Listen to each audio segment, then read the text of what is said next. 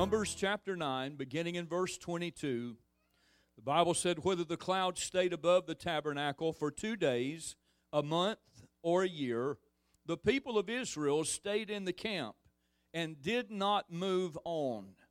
But as soon as it lifted, they broke camp and moved on. So they camped or they traveled at the Lord's command and they did whatever the Lord told them through Moses. Psalms 23, verses 1 through 4. Everybody's familiar with this chapter. It'll read just a little different. New Living Translation. The Lord is my shepherd, I have all that I need. He lets me rest in green meadows. He leads me beside peaceful streams. He renews my strength. He guides me along right paths, bringing honor to his name. Even when I walk through the darkest valley, I will not be afraid, for you are close beside me. Your rod and staff protect and comfort me. What I want to preach on this morning is I want to preach on GPS. Amen. God's positioning service. GPS. We all have GPSs on our phones, in our cars, in our vehicles that gets us to the right destination, the right place on time so that we don't have any problem finding where we're going. God has a GPS that He's put on your life. And I know that sometimes when you're going through struggles and you're going through battles and you're going through sickness and you're going through hardship, it's hard for you to realize that God is still directing your steps. But this morning, if the Lord will help me, I pray that I will show you, and it will be an encouragement to your heart, that God is in the positioning of His people. He sets us up and positions us to be blessed, to go forward, and to be victorious. So, we're preaching on God's positioning service. We find in Numbers chapter 9 that we read to you that God told his people when to move and when to stay. Sometimes God had them on the move, and then sometimes they stayed for quite a long period of time. God used their position to work out his purposes and his plan for the children of Israel. They had been in the wilderness for a year by this time and they celebrated the second Passover. They were moving under God's direction toward the promised land. They were only moving when God directed them, when God moved upon them, when God gave them directions. Now, as we look at the Psalms 23, the opening line of Psalms 23 is one of the most recognized phrases in all of literature, and every person that reads these words finds comfort in knowing that the Lord is my shepherd. When you make it personal and say that He's your shepherd, you can't find any more of a comforting verse in the Bible than Psalms 23, verse 1. If He's my shepherd, I have all that I need. If He's my shepherd, I don't have to worry about it because He's going to supply everything that I need. Then it tells us that our shepherd will lead us beside peaceful streams and He will guide us along the right paths. Even when I walk through the darkest valley and places that life can take you, you will not be afraid. Because my shepherd is close by my side. Oh, I may feel like I'm going through the deepest, darkest, longest valley, longest tunnel with no light at the end, the longest struggle, the longest hardship, the longest storm, the longest sickness, the longest disturbance that I've ever been through in my life. But when you begin to know that He is your shepherd and to know that He's supplying your need, that He's leading us, beside still peaceful streams, uh, that He's guiding us along the right paths, uh, that even though the dark times does come, uh, we will not fear because He's close by our side and He will protect and comfort me with His rod and with His staff. You see, it's easy to trust God when everything's going good. It's easy to trust God when everything's falling in place, when the bank account has extra money in it and the family is well and there's no conflicts going on among the family and nothing's but rainbows and sunny days uh, ahead. It's easy to trust God when everything is going well. But it's hard to follow God sometimes uh, when the bank account's overdrawn and you're facing the possibility of losing the job that you've got 20 years invested in, uh, and the kids are all sick, and then the car breaks down, uh, and the roof on the house starts leaking, and then the washing machine goes out, and then the refrigerator dies, and you lose all of the $300 worth of groceries that you just bought and put in there. That's having a bad day. You see, you begin to ask yourself, has God forgotten about me? God, do you really know where I'm at? God, do you really see the struggle I'm going through?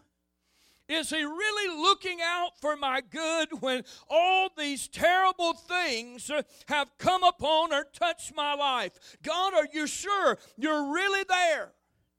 I want you to know that God is still at work, even in our darkest hour, even during the worst struggles that we've ever been through in our, li- in our life. And I want to remind you what the scripture said in Psalms 37 and 23. Again, this is the New Living Translation. It said, The Lord directs the step of the godly, and He delights in every detail of their lives. And though they stumble, they will never fall, for the Lord holds them by the hand. I got news for you. He's still ordering your steps, He's still walking beside you, and He's holding your hand even in the dark times, even in the bad times, even in the hardship, even in the battle, even in the storm. And then Paul wrote in Romans 8 and 31 in part B of that verse, he said, If God is for us, who can be against us?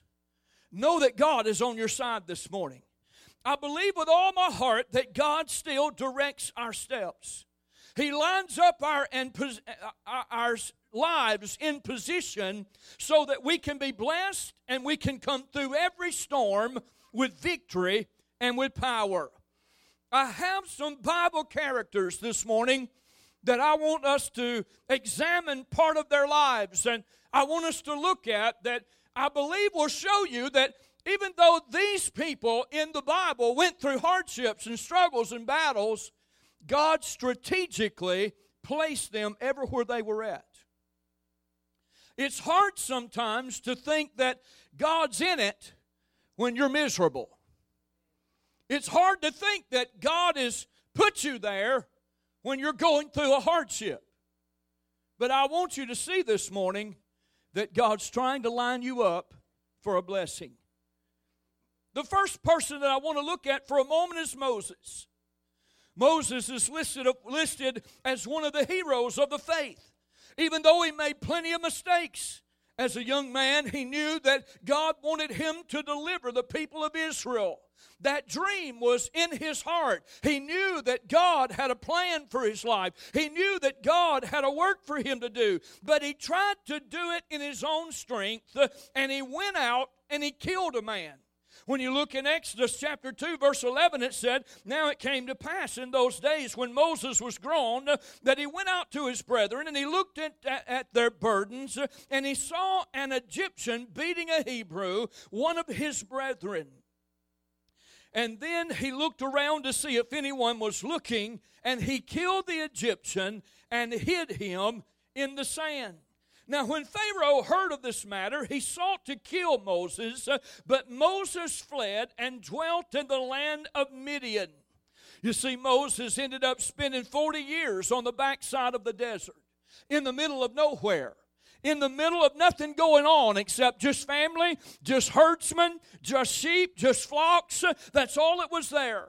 It looked like he had messed up God's plan. It looked like that he had uh, thrown a hand grenade in the middle of everything that God had laid out for him. it looked like that he would have to stay there in defeat and mediocrity and loss and disappointment in the middle of the desert in the back of nowhere. But no, because God never gives up on us. How many know God never gives up on you? God never gives up on us. 40 years later, when God was ready to deliver the children of Israel, He didn't go find a younger guy. He didn't go find somebody that made fewer mistakes. He went right back to Moses. I'm sure that there was times during that 40 years when Moses felt like, man, I failed. I messed up. I, I disappointed God. I failed everything that God had lined up for me. I just messed up my life. I'm sure there was times that he told his family, man, God had a calling on my life, but I made a mistake and I messed it up. I blew it. I was there one time. I was anointed. I knew what the power of God was, but I messed up and I blew it. But that's not what God saw in Moses at all. Matter of fact, he gave him another chance.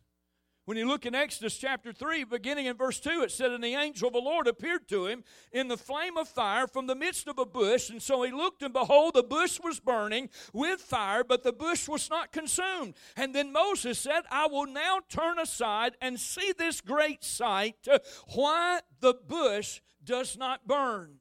And so, when the Lord saw that he turned aside to look, God called out to him from the midst of the bush and said, Moses, Moses. And he said, Here I am. You see, God was saying, Moses, I hadn't forgot about you. I haven't left you. I haven't forsaken you. You see, you thought that nobody knew where you were at on the backside of the desert where you spent 40 years, but I knew you were there the whole time because I've been lining things up and I've been preparing things uh, to get ready for the time to be just right when I was ready to deliver my people. And I knew that I had you on the back burner and I knew that I was going to call on you and I knew that you were going to do great things. I knew that I had a plan for you. I'm going to give you another chance to see it come to pass. And this time Moses rose up, fulfilled his calling as the Lord was leading him and guiding him, and he wound up leading the Israelites out of Egypt, and he delivered them out of 450 years of slavery from the Egyptians because he was obedient. But when he was back there in the middle of the desert, he thought it's over. It's done. How many times have you looked at your life and said, Well, I knew God had a plan that I was going this direction, but somehow I wound up over here and now I'm messed up? How do I get from here back over here? How do I get back in line with what God's got for me? Do you realize that God, you may have messed up and you may have veered and you may have went off track and you may be somewhere you don't think nobody knows where you're at, but do you know you can never get out of the presence of God? Do you know you can never escape His power? You can never escape His presence. He knows where you're at. He still has a plan for you. And when you begin to turn your heart, you see, Moses turned his heart when he heard the voice of the angel and then he saw the bush burning uh, and he said, That makes me remember what the anointing was like. That makes me remember what God spoke in my heart. That makes me remember the promises uh, that God put in my spirit. That bush burning is a miracle. I want a closer look. I want to get close to the fire again. I want to get rekindled again. I want to get re anointed again. And so he got a little closer to the fire so he could get a better look. And when God got his attention with a bush burning that wasn't being consumed, then God started talking to him. He said, I know where you've been, I know where you're at, and I know where you're going if you'll just be obedient. And Moses was. God will never give up on us, but He always is ready to give us a second chance. The next character I want to look at for just a moment is Joseph. We find in Genesis 37 the story about a young 17 year old boy by the name of Joseph. He was the youngest son of Jacob. Jacob loved Joseph more than all of his children because he was the son of his old age. He also had made him a coat of many colors and gave it to him as a gift. But when his brothers saw that their father loved him more than all of them, they hated him. They let bitterness rise up in their heart. Now, when Joseph's brother saw him coming toward them, their father had sent them out to see what was going on as they were tending to the herds and watering the herds. And as they looked up and saw Joseph coming, the Bible said they began to plot to kill him. They said, We're tired of him. He's already told us the dream that he had that we were going to bow down to him and we were going to serve him and we were going to worship him. Who does he think he is? Uh, just because he's the baby of the family, don't give him any special privileges. Uh, even though he's daddy's boy, don't give him any special privileges. Just who does he think he is? Uh, I think we're just going to get rid of daddy's boy and we're going to get him out of the way. But then his older brother Reuben overheard them as they were plotting to kill Joseph. And he told them, he said, Let's don't kill him. Let's don't shed blood. Let's just throw him into a pit and then we can decide what we want to do for, with him from there. So that's what they did. They agreed and they put him in a pit. Now, here they are, they're eating supper and they're looking up, and all of a sudden they heard the noise, and they look up and they see a caravan of traders, Midianite traders, passing by, and they said, I tell you what, let's sell Joseph to these traders as a slave. He's tormented us. He's, he's bothered us. He's been a thorn in our flesh. Let's just make some money off of him. We'll take his coat, we'll dip it in some blood, we'll rip it up, we'll tell daddy that an animal destroyed him, that an animal killed him, and we won't have to worry about little brother anymore. That's what we'll do. So they sold him to the traders. Now, as Joseph was about was, was brought to Egypt, he was sold to a man by the name of Potiphar, who was an officer of Pharaoh and a captain of the guard. Potiphar saw right off the right offhand that the Lord was with this young Hebrew man, and that the Lord blessed everything that he put his hand to. So he put Joseph over all of his house. Everything that he had, he said, You're going to be the overseer. I've already saw the blessing of God. I've already saw the favor of God on your life. Everything you touch prospers. Everything you touch grows. Everything you you touch happens. Good things happen. So I want you involved in my in my everyday affairs. And so I'm putting you over everything. Now, as each day when Joseph went to work in his master's house, of course, Potiphar's wife was there. And Potiphar's wife began to cast longing eyes on Joseph. And she even went as far as she said, Lie with me. But he refused every time that she made an advance toward him. And even though she was persistently pursuing after him every day. But finally, the day came when she caught him in the house with no other servants around. Nobody but him and her there. She said, Today's the day.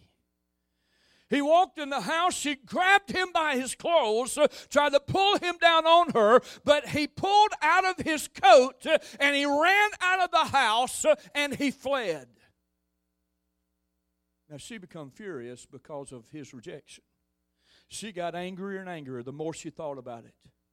So when her husband got home, she told Potiphar, she said, I just want to tell you what this Hebrew guy that you brought in here and put over our household has tried to do. He tried to attack me today. He tried to defile me. And as I got away from him, I got his coat right here. This is his, it belongs to him. Now, so Potiphar became angry and he had Joseph thrown into prison. Didn't matter if he was guilty or not. He just threw him in prison. So here he is. He's in prison. The Bible said that the Lord was with Joseph. How in the world could you think God's with me when I've done been betrayed by my brothers? I've done been thrown in a pit. I've been sold as a slave.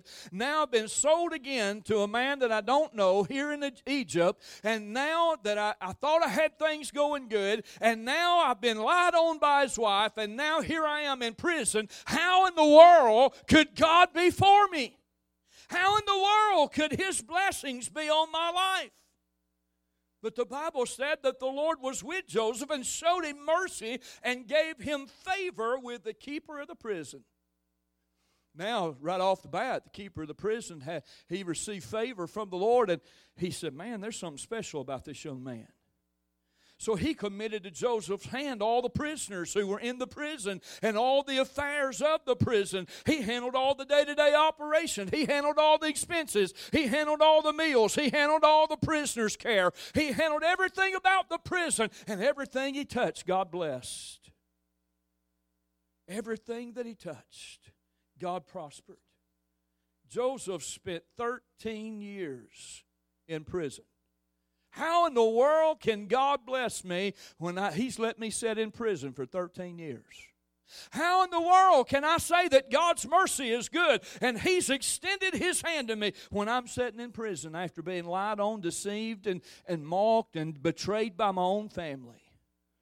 But while he was there, Pharaoh got angry with a couple of his servants. He got angry, angry with his chief baker and his butler or his cupbearer. So he threw them in the prison with Joseph. Now, while they're there, the butler and the baker, they had dreams and it disturbed them because they didn't know what the dreams meant and they couldn't figure it out. And so they, they were talking to Joseph and he said, Well, I can pray to the Lord and the Lord can help me have an understanding and I can interpret the dreams for you. And so he did. And he told them all about their dreams. And he told the butler, he said, There's going to be a day that he's going to restore you back to your position, and you're going to have the favor of Pharaoh again on your life, and you're going to be his cupbearer once again, and he's going to, to restore you back to your position. The baker said, Yeah, that's good news. I won't mind. Tell me, tell me, tell me, tell me. He said, In three days, he's going to take your head off and hang you from a tree, and the bird's going to devour your carcass he wasn't very happy with his report. But it all came to pass. It all happened just the way that Joseph had predicted and interpreted the dream. Now, here it is the baker was executed, the butler was taken out of the prison and restored back to Pharaoh. Now, Joseph told him, said, Now, remember me when you get restored back to your position. Don't forget about me over here now. Don't forget about me in this prison. The cupbearer was restored back to his position, but he forgot about Joseph. There was two years he spent between the time that the butler left to the time that he was released. Because then, two years later, Pharaoh had a dream. Nobody in the land, none of his wise advisors, none of his court, none of his people could interpret the dream. And then the butler said, Hey, I remember Joseph that I was in prison with that interpreted my dream and the baker's dream, and they both came to pass just as he said. Pharaoh said, Go get him, bring him to me. I want him brought before me. I want to see this young man, I want to talk to him. He had Joseph brought before him and he told him the dream that he had, and Joseph began to interpret. He said there's going to be seven years of plenty, that everything's going to prosper, and the grain is going to be more, and the vine's going to produce more than it ever has, and everything's going to go well. But then after that seven years, there's going to be seven years of famine, and if you don't save up and you don't put, you don't save from the first seven years, you won't survive the last seven because there's going to be a great famine throughout the land. And when the when Pharaoh heard these words and he heard the plan that Joseph told him, he said, There is no one as wise as you and your God. He said, I'm going to put you over, I'm going to put you over all the affairs of Egypt, and I'm going to put you as second in command. There's nobody going to be over you but me. You're going to be right up under me. Joseph through his obedience, through his never losing his faith, uh, saved a nation, but God strategically placed him in his position because he would not only save a nation, but he would also save his own family from starvation when the famine came and there was no food in the land. God strategically placed him in every situation he was in because he knew in the end he was going to put him second in command on the throne.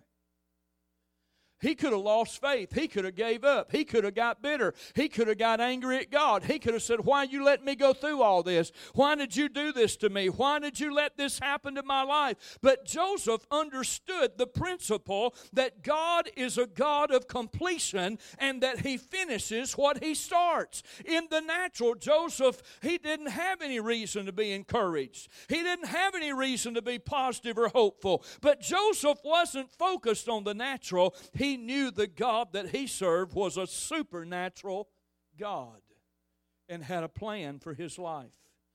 In the end, some 13 years later, because he believed, because he stayed faithful, he saw God bring to completion every dream that he had and fulfilled every dream in his heart because he was obedient. Did he go through some things? Sure, he did. But he stayed faithful to the Lord, and God went through with his promise. One more character I want to look at for a moment. Let's look at one of the disciples of Christ named Philip. When you begin to read in Acts chapter 8, verse 5, it said, Then Philip went down to the city of Samaria to preach Christ to them, and the multitude with one accord heeded the things spoken by Philip, hearing and seeing the miracles which he did. For unclean spirits cried with a loud voice and came out of many who were possessed, and many who were paralyzed and lame were healed, and there was great joy in the city. This was one of the greatest revivals that the people of Samaria had ever known. With people being delivered from demon spirits, many people were healed in their bodies. This was a great outpouring of God's power. But right in the middle of a great outpouring of God's power, an angel of the Lord spoke to Philip and he said, Arise and go toward the south along the road which goes down from Jerusalem to Gaza, which is nothing but desert. Here's Philip in the middle of a great revival. God's using him. There's miracles taking place in everything that's going on. There's people being healed. There's people being saved. There's people being delivered. There's not an evangelist I know that would be having a revival like that that would want to walk off and leave it. But yet God spoke to him and said, I want you to go down here and I want you to go to this place that's nothing but desert. Why would God do such a thing? Why would He move a anointed man that's seeing results and seeing people healed and seeing people saved and bring him out on a road in the middle of the desert? Because there was an Ethiopian man traveling on this road that needed to hear about Christ. You see, when you read on down through the story, beginning in verse 27, it said, So he arose and went, and behold, there was a man, an Ethiopian, a eunuch of great authority under Candace, the queen of the Ethiopians, who had come to Jerusalem to worship. He was returning and was sitting in his chariot, and he was reading the writings of Isaiah the prophet. Then the Spirit said to Philip, Go near and overtake his chariot. So Philip ran to him and he heard him reading the prophet, the prophet uh, Isaiah's words. And he said to him, Do you understand what you're reading? He said, How can I understand unless someone guides me? And he asked Philip to come up and sit with him. And the place in the scripture which he was reading was he was led as a lamb, as a sheep to the slaughter, and as a lamb before its shearers is silent. And so he opened not his mouth. In his humiliation, his justice was taken away. Who will declare his generations? For his life is taken from the earth. So the eunuch said and asked of you, said, Of whom does this prophet say this? Is he talking about something that's going to happen to himself or some other man? And then Philip opened his mouth and began at the scriptures that he was reading, and he preached Jesus to him. Now, as they went down the road, they came to a place where there was water. The eunuch said, See here, we've got some water. What hinders me from being baptized? And then Philip said, If you believe with all your heart, you may. And he answered and he said, I believe that Jesus Christ is the Son of God. So he commanded the chariot to stand still. Both Philip and the eunuch went down into the water, and he baptized him. What a powerful, powerful story. This shows us that God is pleased and joyous and happy when people receive His Word and whole cities are being saved, but He's also just as concerned for the one soul that's hanging in the balance out in the middle of nowhere on a deserted road.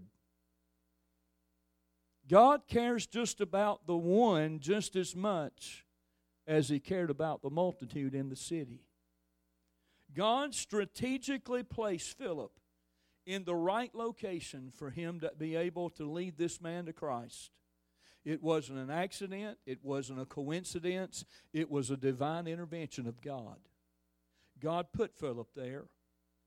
God sees us even when we feel like we're alone and forgotten in the middle of nowhere.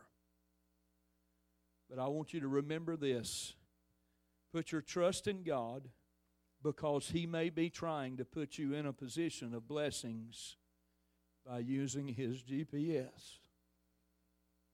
God is trying to position you. Well, Pastor, how can you say that when all I'm doing is struggling and all I'm doing is fighting battles and all I'm doing is going through sickness and all I'm doing is just going through hardship one after another? How can you say that God's blessing me? From 39 years of being a Christian, this is what I've learned. One thing, anyway. When the devil is fighting me the hardest, it's when God is about to bless me the best. And your hardship may be a struggle, it may be a battle, it may be the hardest thing you've been through ever in your life. But if you will keep your trust in the Lord, God will position you to where you will be exalted, you will be blessed, and you will prosper physically, financially, and spiritually if you will allow God to position you. It doesn't mean that that position He's going to put you in is going to be a, a position of comfort. It doesn't mean He's going to set you up on a palace somewhere and you're going to have servants and you're going to have everything you want handed to you. That's what we, in our finite mind, that's what we think being blessed of God is. Everything being easy, everything being handed to us, everything being put right there in front of us that we don't have to work, we don't have to stretch our faith, we don't have to believe, we don't have to trust. All we've got to do is get up, eat, drink, be merry, and go about our day. But sometimes God positions us in places that's going to stretch our faith that's going to stretch our relationship, that's going to develop a much stronger and more powerful Christian than you were when you went in it. I'll never forget the things that Marie and I and Andrew and the family and our church went through when we were in South Alabama and we were hit with the flood. Been there three months, didn't know anybody, moved 190 miles away from everybody I knew, transferred my job. I was still a working pastor then. I, I worked 40 hours a week, pastored the church. Three months after I get there, the town's hit with a flood that they have not seen a flood of that magnitude in, since 1929, and this was 1990 whole town's flooded. My church sits about seven blocks off of the town square. There's 10 foot of water in my sanctuary. It looked like everything we had was gone. Everything we had was destroyed. Didn't even have a place to have church. For the next four months, I moved the living room furniture out of the parsonage and the dining room table out of the dining room. There was an archway and I set chairs up in the living room, and I set a uh, a music stand up in the dining room, and I preached in the dining room, and the congregation sat in my living room for four months. And I can't tell you the number of times that I said, God, why didn't you put me in this place? I was obedient. I come to a place I couldn't even tell you where it was at on the map when I got the call. One of your former pastors was my DO, my district overseer, Steve Smith. He called me. He said, Brother Kimberly, he said, the overseer gave me your name. I'm going to run your name and said, I just want to know if it's okay. I said, Where are you running it? He said, I'm running it at a church on my district. I'm down in southeast Alabama and said, I'm running it at Elba. I said, Where in God's name is Elba? He kind of gave me some details. He said, I'm taking the vote tomorrow night. I'll be calling you. I said, Well, okay. I said, They don't know me down there. I've never preached in that neck of the woods. Nobody's heard me preach. Nobody knows me from Adam's house cat. I won't get that vote for nothing in the world. Two days later, my phone rung. It's Steve Smith again. He said, Brother Kimberly, he said, just wanted to tell you the good news. You got the vote. He said, When can you be here? I said, Well, I said, It's going to take some maneuvering. I said, I still have a job and work full time. And I said, I've got to see about getting my job transferred somewhere down there in that area. And right offhand, I can't even tell you where that's going to be. I said, but I'll come down there. It was a week before Thanksgiving. I said, I'll come down there and meet with the church clerk the Saturday after Thanksgiving. He said, he'll meet you at the church. He'll have the church keys waiting on you, and you can start that Sunday. I said, oh boy. Three months later, my whole place is flooded with water. That'll take that that'll that'll knock the wind out of your sail. But in the midst of all of it, God helped us every step of the way. I didn't have a lot of people. The church didn't run but 40 people. Probably 80% of that was elderly folks on fixed income. But I saw a church and a group of people pull together and believe and trust God like I've never seen before. And being a young pastor, that was my fourth church I'd pastored. Being a young pastor, they got behind me, they got in there with me, and they supported me and they we helped each other. Just because you're going through a hardship doesn't mean God hasn't positioned you for blessing. He did in every one of these examples I've gave you this morning. Don't count yourself out. God hadn't put you in a God forsaken place and forgot about you. It doesn't matter what's happened in the past. God says you have a future and you have a hope, and I have a plan for you. And if you'll let me, I'll direct your steps.